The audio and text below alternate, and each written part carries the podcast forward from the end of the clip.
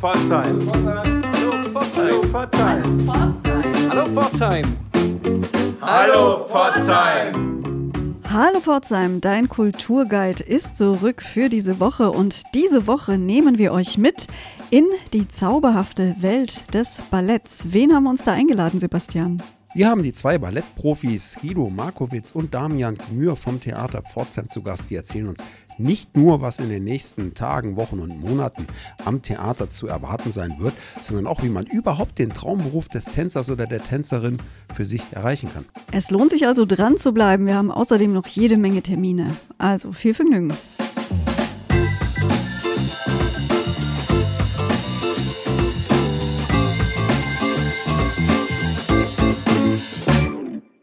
Wir freuen uns, dass wir diese Woche wieder einmal Gäste zum Thema Tanz, zum Thema Ballett in der Sendung haben. Und zwar haben wir die beiden Leiter des Pforzheimer Balletts, Guido Markowitz und Damian Gemür, zu Besuch. Hallo, ihr zwei. Einen schönen guten Morgen. Guten Morgen. Schön, dass ihr da seid. Und ich denke, wir starten einfach das Gespräch damit, dass ihr einfach mal ein bisschen über das Ballett erzählt, wie viele Tänzerinnen und Tänzer dort bei euch arbeiten, wie lange ihr schon im Pforzheim seid und wie so ein ganz normaler Ballett-Arbeitstag für euch aussieht. Ja, also ich bin jetzt seit sieben Jahren hier, also sieben Spielzeiten. Meine siebte ist jetzt gerade am Laufen. Und wir haben mit zehn Tänzern angefangen und sind jetzt mittlerweile auf 14 raufgekommen. Das heißt, wir haben eine Erhöhung gehabt, was ja schön ist und auch wichtig ist, weil wir sehr viel machen und sehr viel unterwegs sind und waren.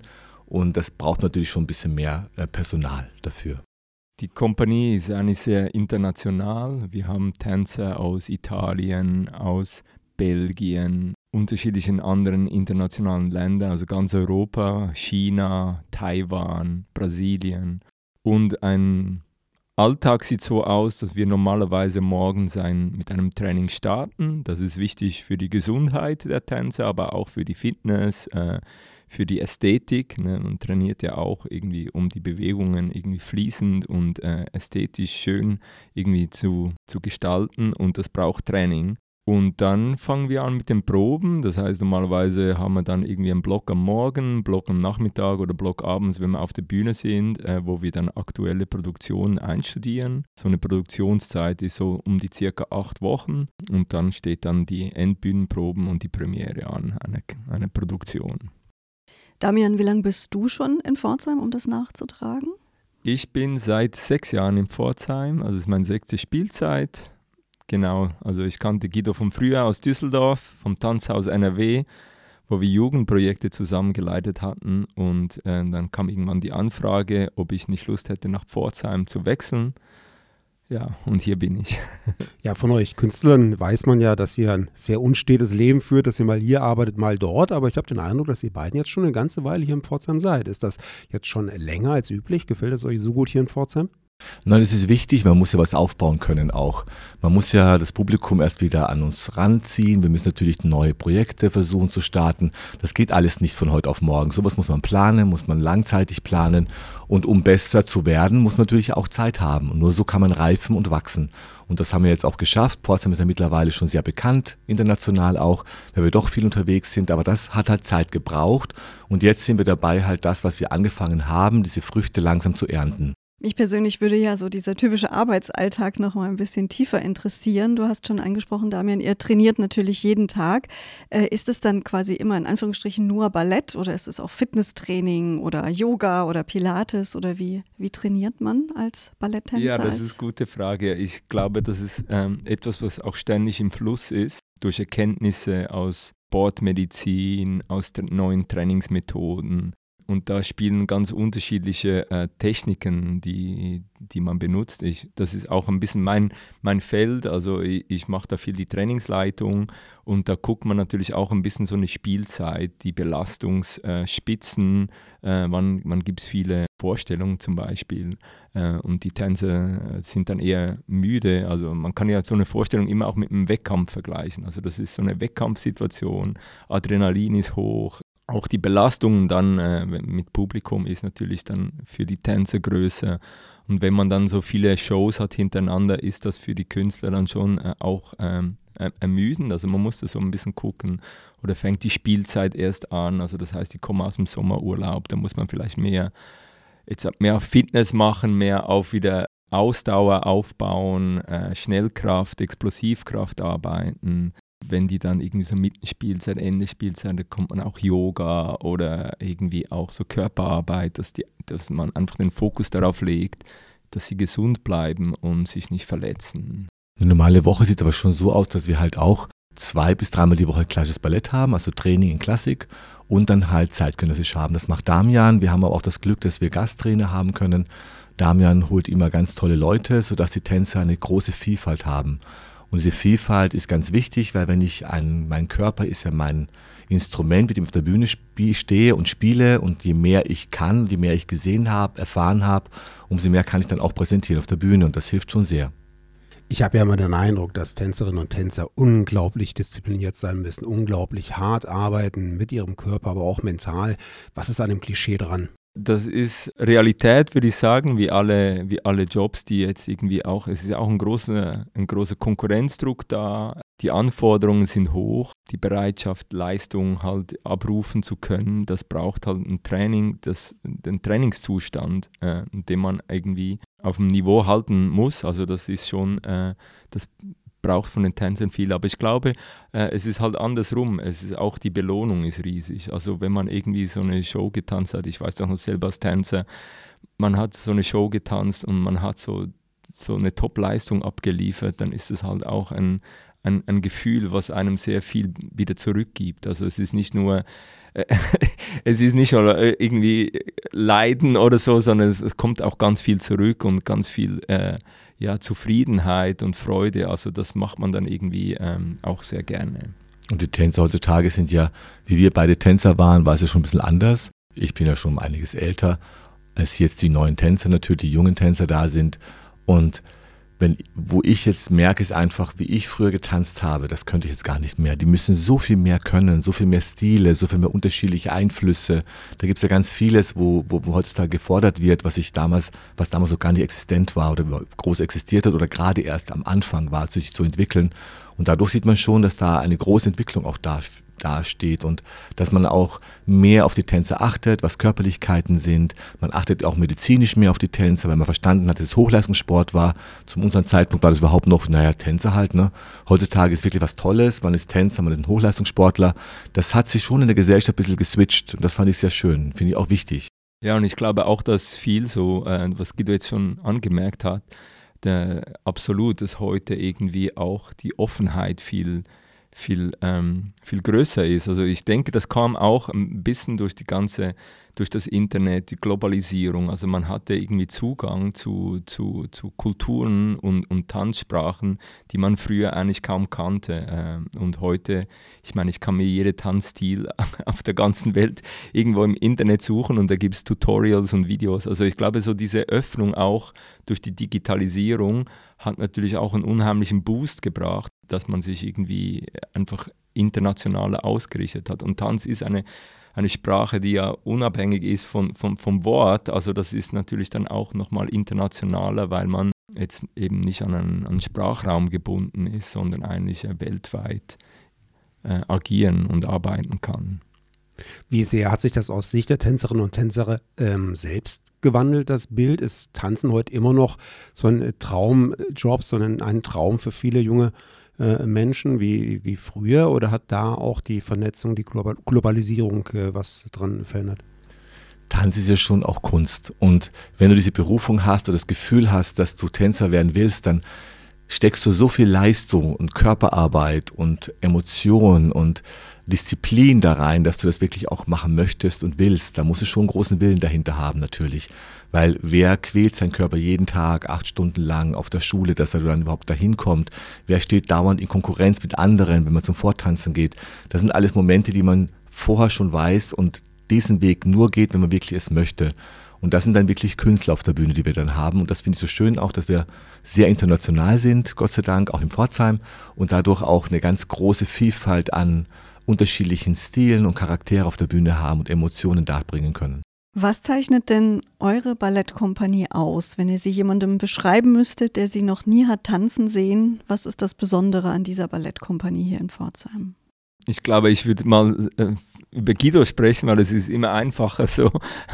Das nicht über die eigene Kreation, über die eigene äh, Ästhetik zu sprechen. Also ich finde, Guido hat eine hohe Emotionalität in, seine, in seinen Stücken, auch was Existenzielles. Also es geht immer um ganz, ganz grundlegende Themen. Ist das Liebe oder ist das irgendwie Tod oder Verzweiflung oder Euphorie oder Ausbruch? Also es sind immer so Themen, die irgendwie so, die uns ständig begleiten im Leben. Äh, und äh, ganz unterschiedlichen Kontexten dann, dann irgendwie auf der Welt irgendwie erscheinen. Aber äh, ich finde, er hat eine hohe, hohe Emotionalität und er ist sehr kreativ. Also ich finde, er hat immer so Ideen, wo man es denkt, so, hä? Äh, okay, gut, aber dann irgendwie, wenn man dann beginnt, dann merkt man halt irgendwie, es macht Spaß. Und Damian zum Beispiel arbeitet ganz anders als ich, was die Vielfalt auch ausmacht. Ich glaube, das spannend auch für die Tänzer ist, dass wir zwei sehr unterschiedliche Choreografen sind. Und er ist jemand, der sehr fokussiert ist, der klar ist, der sehr auf Bewegung achtet, dem wahnsinnig viel daran liegt, dass der Körper spricht und dass die Sprache, so wie ich über Emotionen gehe, geht er über Emotionalität der Bewegung. Und das ist, finde ich, total spannend und schön. Und durch diese Vielfalt, die wir haben, ist es eine ganz tolle Balance bei den Tänzern dann. Guido, du hattest es vorhin selbst schon gesagt, dass man natürlich eine gewisse Zeit vor Ort sein muss, um ein Ballett zu entwickeln, um seine, ja, um seine Marke zu setzen, um dem Ballett seinen eigenen Charakter zu geben. Was habt ihr da bewirkt hier im Pforzimmer Ballett über all die Jahre, wenn ihr das beschreiben müsstet? Naja, wir haben sehr viel Site-Spezifik gemacht. Etwas, was vorher noch nicht da war. Wir haben ja in ganz vielen Orten der Stadt gespielt. Wir haben äh, sehr viele Kooperationen gemacht mit unterschiedlichen Orten aus Pforzheim, sind aber auch sehr viel mit den Partnerstädten unterwegs gewesen. Wir haben versucht, immer mehr zu vernetzen. Wir haben versucht, natürlich äh, die Company internationaler zu machen, dass sie auch mehr Aufmerksamkeit hat, deutschlandweit. Das hat natürlich, ähm, das hat ganz gut geklappt bis jetzt und finde ich auch schön. Diesen Weg versuchen wir halt weiterzugehen.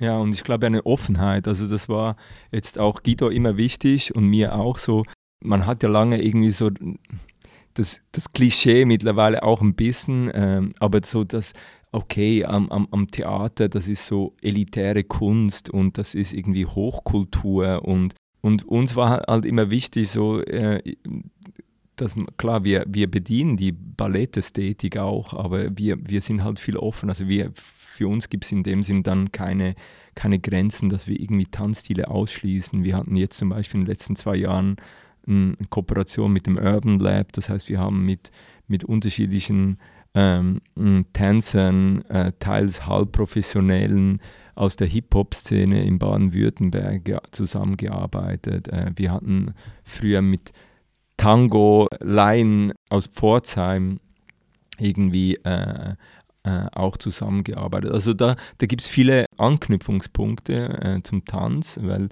ähm, und das ist uns einfach wichtig, dass wir sagen, so ein Haus soll, soll eine, eine, eine Bandbreite präsentieren und auch die Kompanie. Also uns ist es wichtig, dass die Tänzer, wir wählen auch immer Tänzer aus, die sehr unterschiedlich sind, sodass wir einfach, wir denken, die Unterschiedlichkeit und die Diversität, das bereichert einfach eine, ein, eine Arbeit und, und auch die Tänzer untereinander. Und, und das ist uns wichtig. Also, und wir jetzt sehen wir auch, dass das fruchtet. Das ist äh, toll.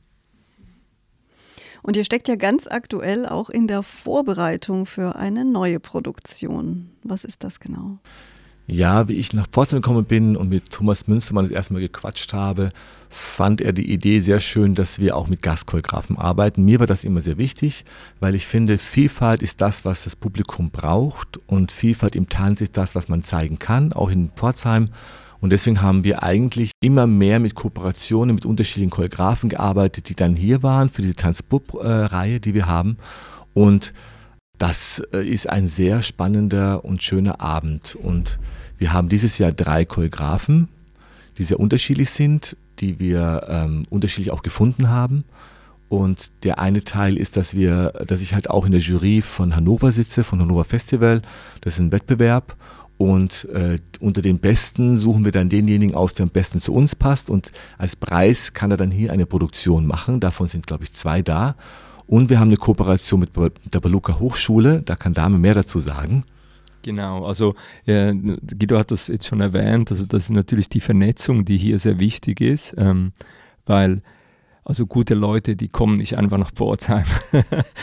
und äh, da so ein Netzwerk aufzubauen, auch ein, irgendwie ein, ein, gewisse, ein gewisser Name oder ein gewisser Standard, dass die Leute wissen, okay, also das ist ein kleines Haus, aber die machen gute Arbeit.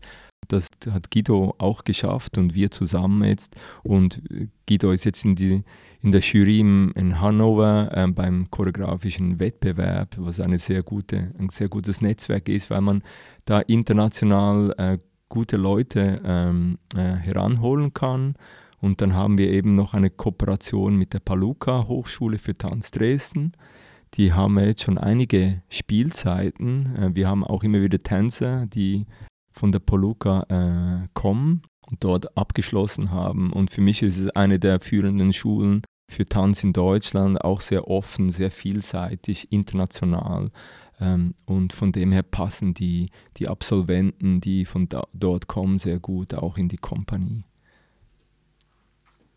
Ich habe noch vergessen, genau. Also, äh, und die haben, die Paluca Hochschule hat auch einen Masterstudiengang für Choreografie. Und das kam dann so, dass äh, irgendwann eine Anfrage kam, ob die, äh, die Absolventen, das ist ein Studiengang, der kommt alle zwei Jahre, ob die äh, Absolventen nicht aus ihrer Masterabschlussarbeit äh, äh, quasi ein Stück hier kreieren könnten. Und wir fanden die Idee ganz reizend und haben dann mal zugesagt und das lief eigentlich ganz gut und jetzt mm, ist es eigentlich das zweite Mal, dass wir das wiederholen.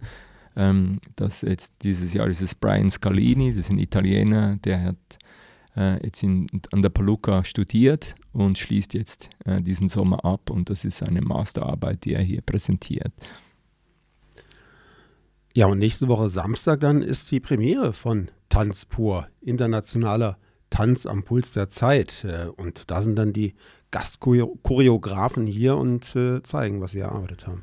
Richtig, daran arbeiten die jetzt ja schon, schon seit längerem. Wir müssen natürlich dann organisatorisch auch sehr viel daran arbeiten, weil natürlich die kommen von Internationalität, das heißt von unterschiedlichen äh, Teilen der Welt. Und wir müssen, und da macht Tame ganz tolle Arbeit, ganz tolle Probenpläne machen mit denen, genau ausklügeln, wer kann wann, wo kommen, wo haben wir Proberäume frei. Wenn du drei Choreografen da hast, die dann mit den ganzen Tänzern arbeiten wollen, muss das sehr gut strukturiert sein, damit äh, auch wirklich jeder genügend Zeit hat, das, was er wirklich zeigen will, auf die Bühne bringen kann mit unseren Tänzern.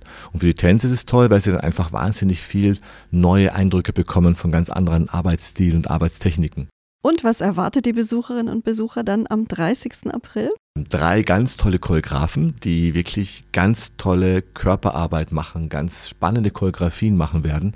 Wir sehen jetzt gerade erst nur die Entwicklungsphase und äh, können auch nur so mit kleinen Blick reingeben, was wir gerade gesehen haben. Und das ist wirklich toll und wirklich sehenswert. Also mich hat es emotional sehr ergriffen, was ich gesehen habe. Und es ist so unterschiedlich, wie die arbeiten.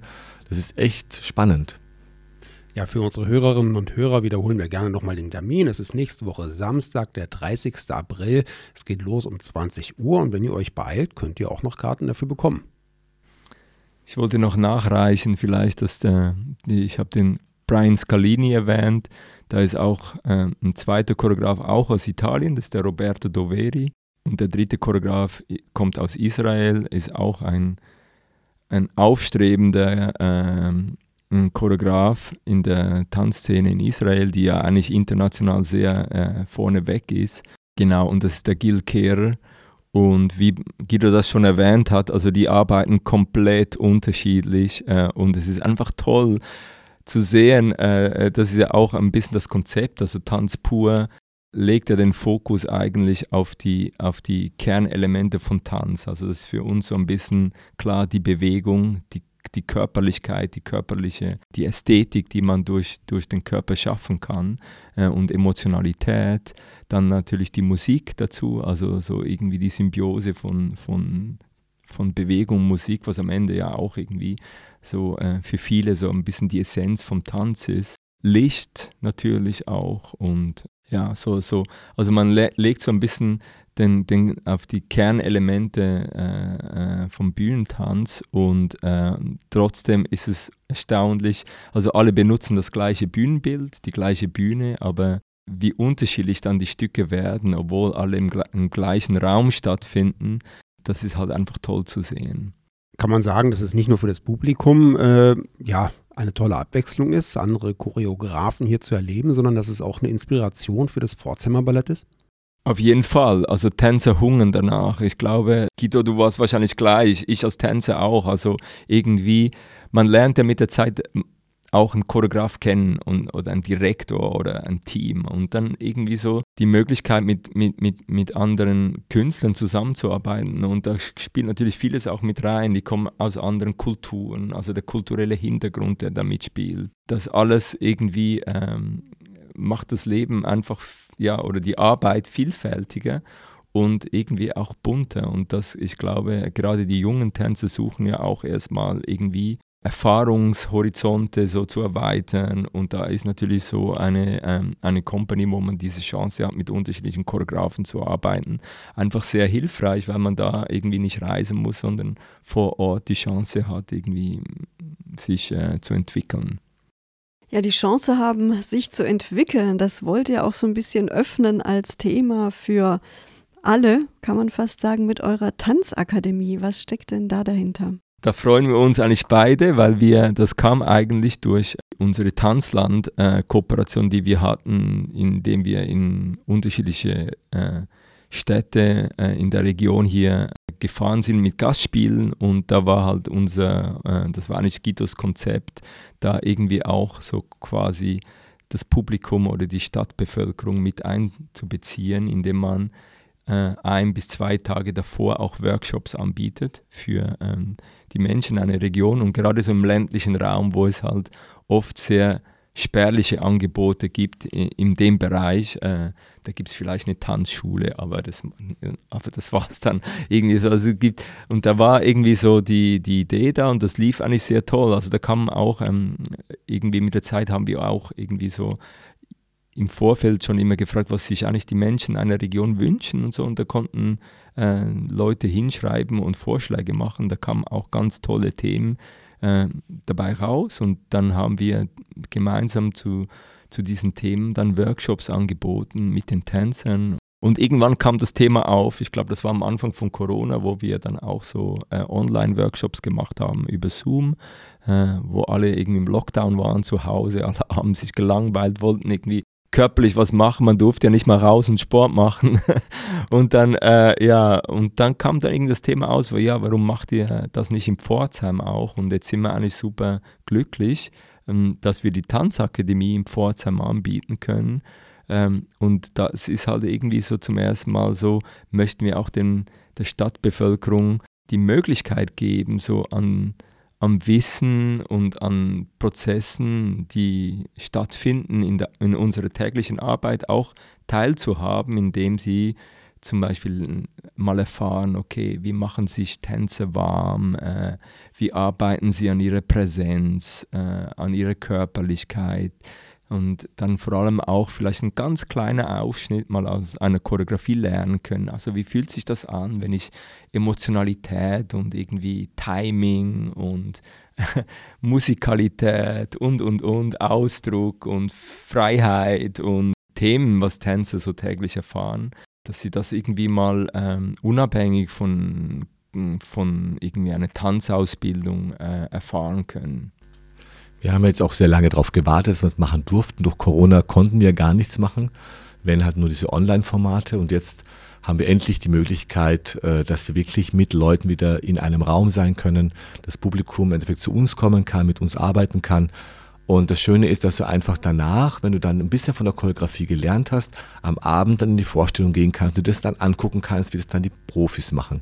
Du lernst dann mit unseren Tänzern, mit Diamond zusammen, so wie das Warm-up ist, wie das Ganze dann, wie entsteht eine Choreografie, wie du lernst ein bisschen von der Choreografie und kannst dann am Abend dann in die Vorstellung gehen von Tanz pur und siehst dann, wie das dann auf der Bühne aussieht alles. Man, man fühlt sich dann, glaube ich, noch ein bisschen näher und versteht so ein bisschen mehr, wie viel Arbeit das ist.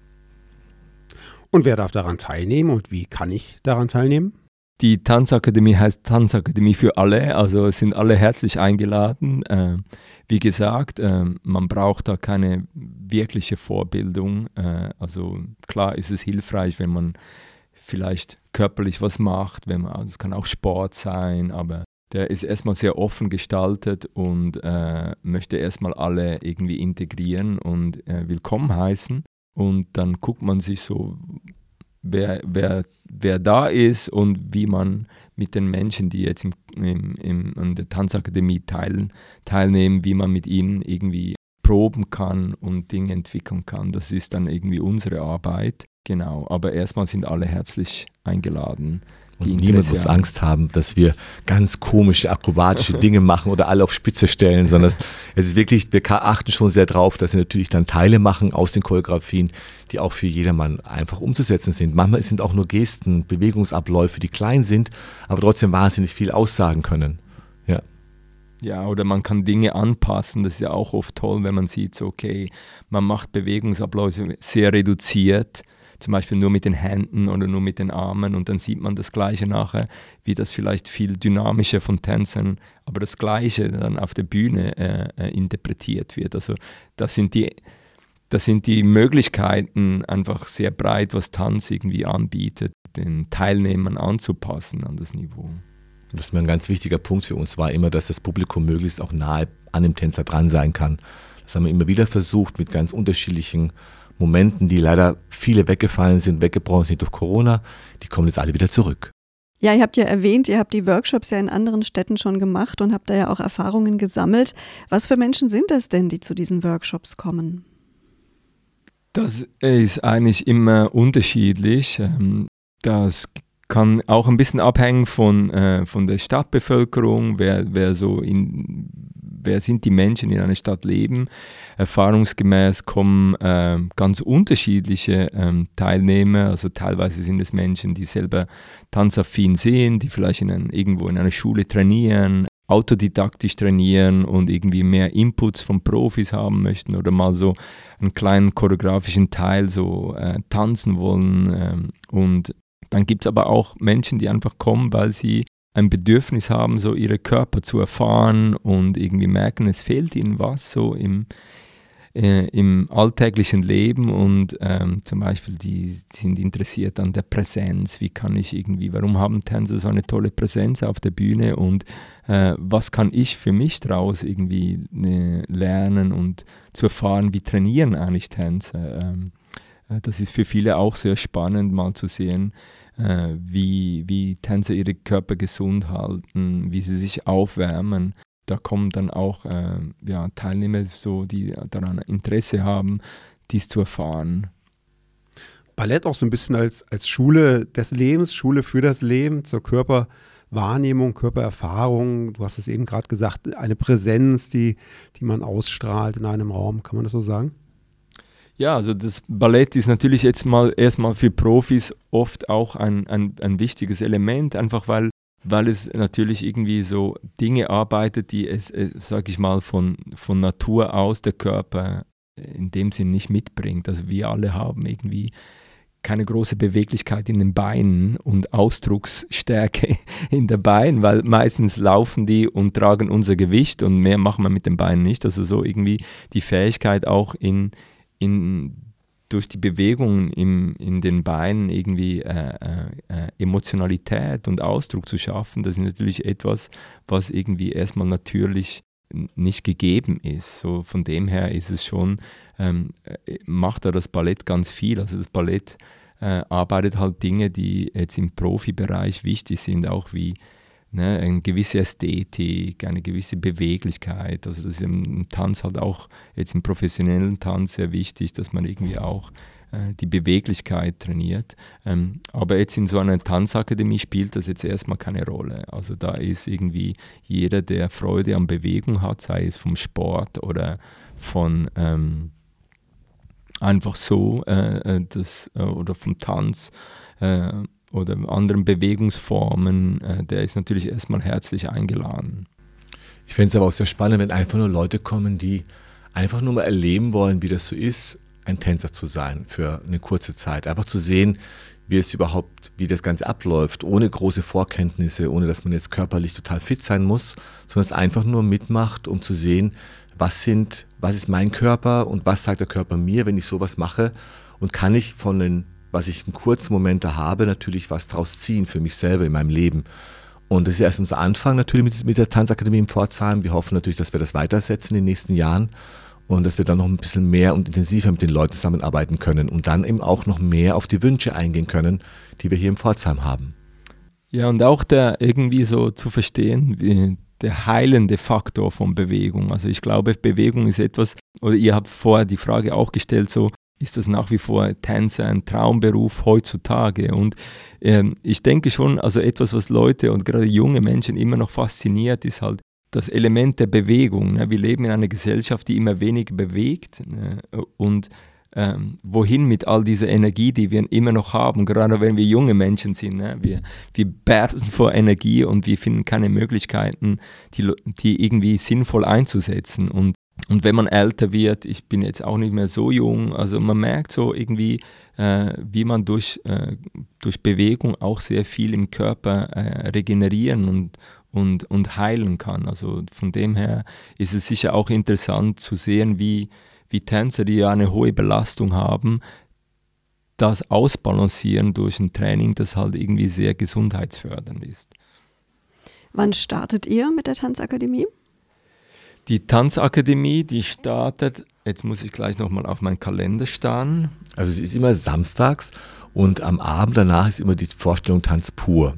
Wir haben das versucht zusammenzulegen mit dieser Vorstellung, dass die Leute auch wirklich, ähm, wenn sie da in den Workshop gehen, dann in Tanz pur gehen, wirklich auch so eine Relation haben, also eine Beziehung finden zwischen dem, was sie gerade gemacht haben und dem, was auf der Bühne stattfindet. Und ich glaube, das ist schon schön. Genau, und das findet dreimal im Mai statt, an einem Samstag. Der erste ist am 5. Mai. Das ist dann jeweils von 14 Uhr bis 15.30 Uhr. Und die zwei folgenden Veranstaltungen sind am 21. und am 28. Mai zur gleichen Uhrzeit. Wir haben ein wunderbares Studio, das ist im Schmuckmuseum im Reuschlinghaus, im Pforzheim. Genau, und da finden die, die Tanzakademien statt. Und das Tolle ist, man kann danach auch noch das Schmuckmuseum angucken. Wenn man nicht in die Vorstellung geht.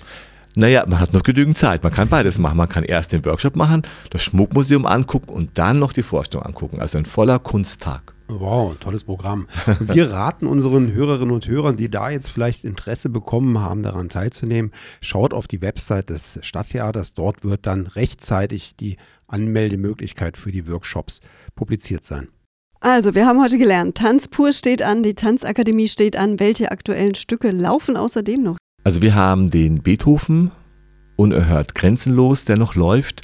Dann haben wir noch Freedom, das läuft auch noch, wo das Ballett drin ist. Und ja, und da hoffen wir, dass äh, Zuschauer zu uns kommen und je mehr, umso besser natürlich. Genau, dazu laden wir euch unbedingt ein, liebe Hörerinnen und Hörer. Es lohnt sich auf jeden Fall, das Ballett Pforzheim, egal bei welchem Stück, zu besuchen. Wir drücken die Daumen für die Premiere, wünschen euch alles Gute und hoffen, dass ihr bald wieder mal bei uns vorbeischaut. Dankeschön, einen wunderschönen Tag noch. Dankeschön. Unsere aktuelle Kulturwoche startet mit ein paar Vorstellungen des Blütenzauber-Varietés im Kulturhaus Osterfeld. Mittwoch bis Samstag, jeden Tag jeweils um 20 Uhr, freitags und samstags zusätzlich um 15 Uhr. Das Varieté zum Frühlingserwachen will an die großen Erfolge der Winterträume anknüpfen und bringt auch bei Blütenzauber die Stars der internationalen Varieté-Szene auf die Osterfeldbühne. Es gibt Vertikalseil, Akrobatik, Handstandvorstellungen, Diabolo, das sogenannte Cirwheel. Da haben wir in der letzten Woche, in der vorletzten Woche erfahren, dass das so eine Art ja, einteiliges Röhnrad ist. Es gibt eine Luftringnummer, eine Balance-Nummer mit dem Schlappseil, Hand auf Hand. Also da ist allerhand geboten. Schaut es euch gerne selber an. Wie gesagt, Ende März hatten wir eine Hallo Pforzheim-Folge mit der Osterfeld-Programmplanerin Katinka und die hat uns dabei noch einige Hintergründe und Details verraten. Schaut rein überall dort, wo es Podcasts gibt. Am Donnerstag empfehlen wir euch einen Besuch im kommunalen Kino. Um 19 Uhr könnt ihr euch hier den Film Haute Couture, die Schönheit der Geste anschauen. Das ist ein Blick hinter die Kulissen eines Haute Couture Ateliers. Dieser Film ist französisch mit Untertiteln. Es sind hier zwei soziale Welten und zwei ungleiche Frauen, die im schillernden Universum der Pariser Haute Couture aufeinandertreffen. Die erfahrene Direktrice Esther steht kurz vor dem Ruhestand und bereitet für Dior ihre letzte Haute Couture Kollektion vor. In der Metro wird sie bestohlen, doch die Diebin hat ein schlechtes Gewissen und möchte die erbeutete Handtasche zurückgeben. Wie diese Geschichte ausgeht, erfahrt ihr im Cookie. Die Uraufführung der Komödie Ein Geschenk der Götter steht am Donnerstag um 20 Uhr im Theater auf dem Plan. Und worum geht es? Ums Theater selbst. Von heute auf morgen steht die unterschätzte Stadttheaterschauspielerin Anna vor dem beruflichen Nichts. Ihr Engagement wurde nicht verlängert. Für sie eine Katastrophe. Die theaterbegeisterte Sachbearbeiterin des örtlichen Jobcenters schlägt ihr aber etwas Ungewöhnliches vor. Die Leitung eines Schauspielkurses für acht Arbeitssuchende. Doch die hatten eigentlich mit einer Computerschulung gerechnet und auch Anna ist zunächst wenig begeistert, sich als Theaterprofi um Laien kümmern zu müssen. Am Samstag und Sonntag erwartet unsere jungen Hörerinnen und Hörer eine Aufführung im Mottenkäfig. Jeweils um 15 Uhr gibt es hier Rumpelstilzchen zu sehen, ein Marionetten- und Handpuppenspiel frei nach dem Märchen der Gebrüder Grimm. Geeignet ist das Stück für Kinder ab vier Jahren. Rock'n'Roll im CCP. Am Samstag steht dort um 20 Uhr Elvis, das Musical auf dem Programm. Ja, Elvis, sein Blick, seine Stimme, sein legendärer Hüftschwung. Mit einer Milliarde verkaufter Tonträger gilt er als der erfolgreichste Solokünstler aller Zeiten. Stoff genug für ein spannendes Musical. Am Samstag im Kupferdächle, auch um 20 Uhr, erwartet euch eine neue Ausgabe des Poetry Slams. Hier treffen junge Autorinnen und Autorinnen aufeinander, präsentieren ihre Texte im Wettstreit und ein Gewinner oder eine Gewinnerin wird gekürt. Seid dabei. Am Sonntagvormittag steht mal wieder ein Film mit Frühstück auf dem Programm im kommunalen Kino. Um 10.30 Uhr geht's los. À la carte. Freiheit geht durch den Magen. Das passt sicher auch zum Frühstück, das um 10.30 Uhr beginnt. Der Film beginnt dann um 12 Uhr. Bisschen was zum Inhalt des Films haben wir auch. Nach seinem Erfolg Birnenkuchen mit Lavendel bringt der Regisseur Eric Besnard erneut ein Festmahl für die Sinne auf die Leinwand, so heißt es zumindest im Pressetext. Der Film spielt im Frankreich des Jahres 1789 mitten in der Revolution Mancoran ist leidenschaftlicher Koch in der Küche des Herzogs. Er tut nichts lieber, als seinem Herrn die Langeweile mit kulinarischen Kreationen zu vertreiben und der Adel schwelgt in Schwanenragout, gebackenen Täubchen und anderen Leckereien. Ja, alle sind glücklich, bis Mancoran dann dem Herzog eine Köstlichkeit aus der niedrigsten aller Zutaten serviert und das sind Kartoffeln. Am Sonntag geht es im Kulturhaus Osterfeld weiter. Um 19 Uhr könnt ihr euch hier die Comedy Magic Show Die Magier 3.0 anschauen. Die Magier, das sind Christopher Köhler, Marco Weisenberg und Lars Ruth.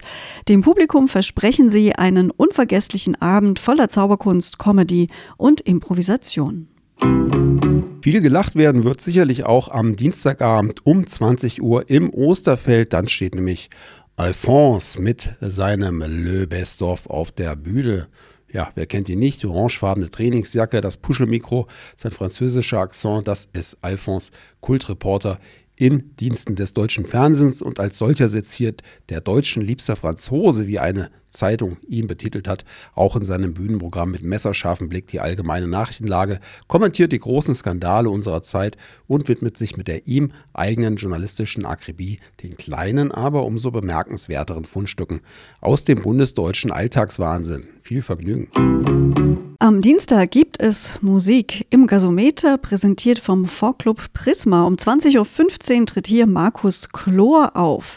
Dem Klischee des guten alten deutschen Liedermachers entspricht der eher nicht, denn er spielt zwar akustische Gitarre mit ambitionierten deutschsprachigen Texten, aber seine Musik transportiert eher den Geist des Rock'n'Roll mit eingängigen Melodien und mit großem Mitsingfaktor.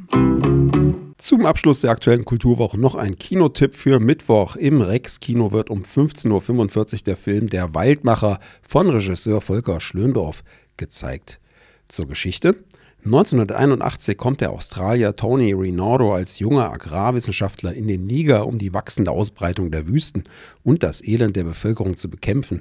Radikale Rodungen haben das Land veröden lassen, einst fruchtbare Böden ausgelaugt. Doch Rinaldos Versuche, die Wüste durch das Pflanzen von Bäumen aufzuhalten, scheitern und nahezu alle seine Setzlinge gehen wieder ein. Doch dann bemerkt er unter dem vermeintlich toten Boden ein gewaltiges Wurzelnetzwerk, eine Entdeckung, die eine beispiellose Begrünungsaktion zur Folge hat und unzähligen Menschen neue Hoffnung schenkt.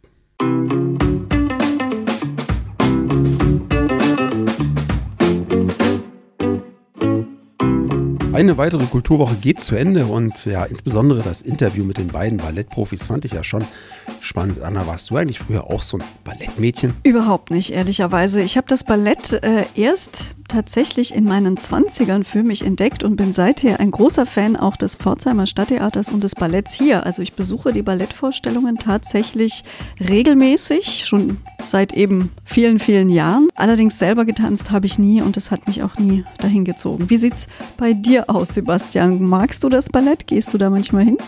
Ich gehe hin und wieder mal zum Fotografieren hin oder auch wenn mich tatsächlich eine Vorstellung interessiert.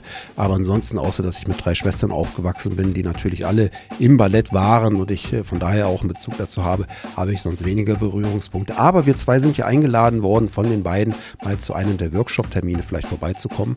Vielleicht machen wir da ja mal eine kleine Hallo Pforzheim-Sendung vor Ort für euch.